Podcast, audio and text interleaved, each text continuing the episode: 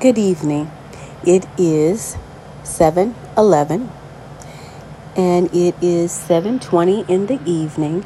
I had started talking yesterday and then it started storming and then everything cut off. So to continue with what I was talking about yesterday, um, making sure that you and your marriage, if there is an issue, that you and your spouse talk it out. And when you talk it about, it's not yelling at each other. So if he or she has done something that has made you angry, don't talk about it then. Wait till everyone is calm and everyone can talk in a respectful way to each other to express their feelings. Because the one thing is, when you do talk in anger, that makes it worse. Because you say stuff, he or she says stuff, and you may go back and say you're sorry, but that person cannot get out their mind what you said. so arguing is not good, and to talk when you're mad is not good because everything comes out then. So wait till you calm down. And I think I'm on the right track because I got confirmation today in church and we were talking. And um, they made a good point. Um, you hear young people say, or you hear people say, marriage is 50 50. It is not. And I know in the movie, Why Did I Get Married? I think you got a percentage I can't remember, so don't quote me on it. I think it was 2080 or 3080. I can't remember. And they talk about it. But the point that the pastor made today was marriage is made up of God. And those of us that are in the faith and believe in God and believe that He loves us so you believe that God loves you no matter what you do. And we all have made mistakes. We all continue to make mistakes, mistakes and we go back. So the point that was made God loved us so much that he gave his only begotten son. And I'm not asking you to lose yourself in your marriage. I just want you to think past the 50 50. Because there may be some days, all jokes aside, you as a female, you may not be giving your husband 50. You might just be giving him 15. So each day is different. And some days he may only give you 5 or 15. And you got to carry the rest. So going back to God's love for us, God loves us. So the question was presented. We ask God to love us. We love God. Well, we say we love God, but we don't always give Him 50. He always gives us 150. When He woke us up this morning, He gave His all. But when your feet hit the ground and you start moving around, what percentage were you giving to God for waking you up that morning? And it was something I had to think about because like I was like, oh dang. So that is a good analogy of the whole thing. Marriage is not going to be 50 50. It's not going to be that all the time. Some days you give more, some days the other person gives more. But marriage is work, and you have to be willing to work it out and be together and love each other and respect each other. That's the whole point of marriage. It's a lovely thing. It's a great thing. But it's not when you try to have everybody else in your marriage or you have someone in your ear telling you stuff about marriage. And nine out of 10, the person that's telling you stuff either is divorced, never been married, or they don't even have a man. So you need to think about that. Who is in your ear talking to you about your relationship? What did they have? So when you're in the marriage, what are you bringing to the table? You need to understand and set your goals. And like I've said before, if you go back to the beginning, there's requirements. So you can't look any kind of way. Don't dress up. Don't take care of yourself. Don't have your hair together. It's always wrapped up, or you got a bonnet on it, or looking all crazy. But then you want a man that's going to take care of you. You need to think about that. So, I know a lot of the young people talk about, well, older people are just talking about me and this and that, but think about how you're dressed. Think about how you present yourself because men are visual. So if you dress like a hoe, if you dress like you're only worth that $15 check, guess what? You're only be you're going to be called a hoe, and that man that makes that $15 is the one that you're going to catch. You have to present yourself the way you want to be treated. No, I'm not saying it's all about the money, but let's be real.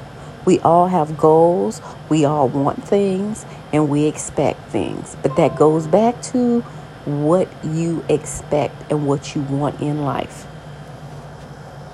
And there's nothing wrong with you wanting more. It's not. But if you want more, then you need to present yourself in that matter. You need to present yourself in that way. So if you want to be a stay at home mom and take care of the children, that's fine and good. But are you presenting yourself as such? And the caliber of person that you're talking to. If you're a female and that's what you want because you want to be stay at home mom, that man that you're dating now, can they supply that lifestyle for you? Do they have the potential to do that? I mean, yeah, they may talk a good game. We all do. But are they doing anything? And ladies, many times you get with men, and I'm like, oh, well, he can do that. I know he has potential. I know he has potential. But how long do you stay in that relationship, wishing and hoping on his potential. You need to put a timeline on it. Because you cannot want it more than him. You cannot want her to do better more than you. There are plenty men out there that have great jobs and they have made the finances that allow their wives to stay at home. Nothing wrong with that. But then on the back end, they want to talk about their wives. Well, they need to be working, they need to be doing. Uh uh-uh. uh. Don't be talking about your wives to somebody else. If your wife is a stay at home and she's been doing it for over five years, guess what? You allowed that. You were okay with it. Now somebody's in your ear talking about it, or you see other people, and then you're just like, wait a minute, she should be. No. Your household is not going to be like Johnny's household. Johnny runs his house. Johnny and Mary, where they run their house like they do it, and you run it the way you do it. Everybody's household is not going to be ran the same. I'm hoping that this is food for thought And it makes people think about what you're saying when you say you want to get married, far as women and even men, because you say you want a wife that cooks, cleans, and does all this stuff. But she wasn't doing all that stuff from the beginning. She wasn't cooking for you before. You ain't never even been to her house. Is she clean? I tell people all the time, nephews in particularly, what does her car look like and what does the inside of her microwave look like? Because those two things usually is how she runs her house. Just saying. You get to a certain age after you get past 25, it's not fun and games. If you want to be married, you're dating for purpose. You don't want to waste his time. You don't want to waste her time. So you need to go in there knowing what you want, what you're going to accept.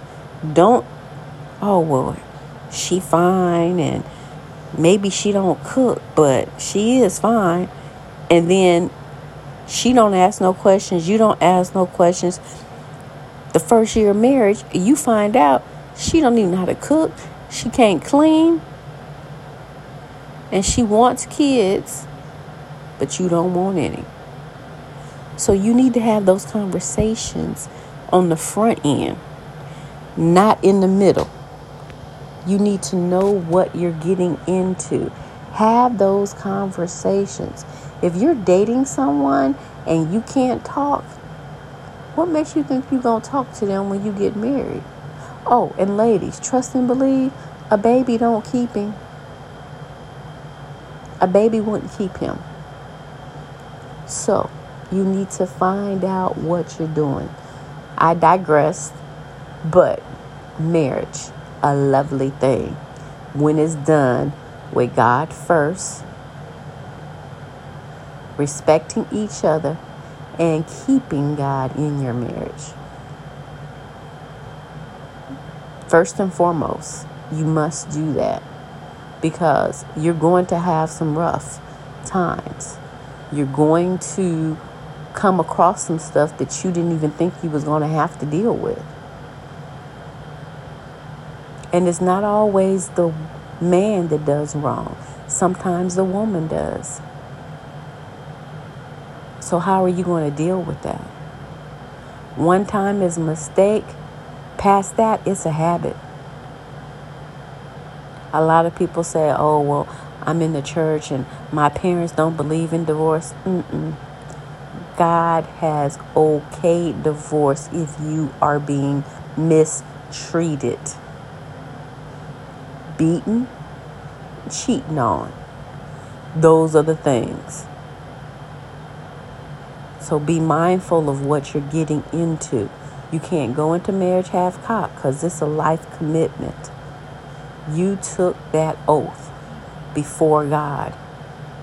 So if you're not willing to sit down, work it out, communicate, leave it alone. I hope this is helpful to someone and you have a good evening and hope to be back on next week. Bye bye.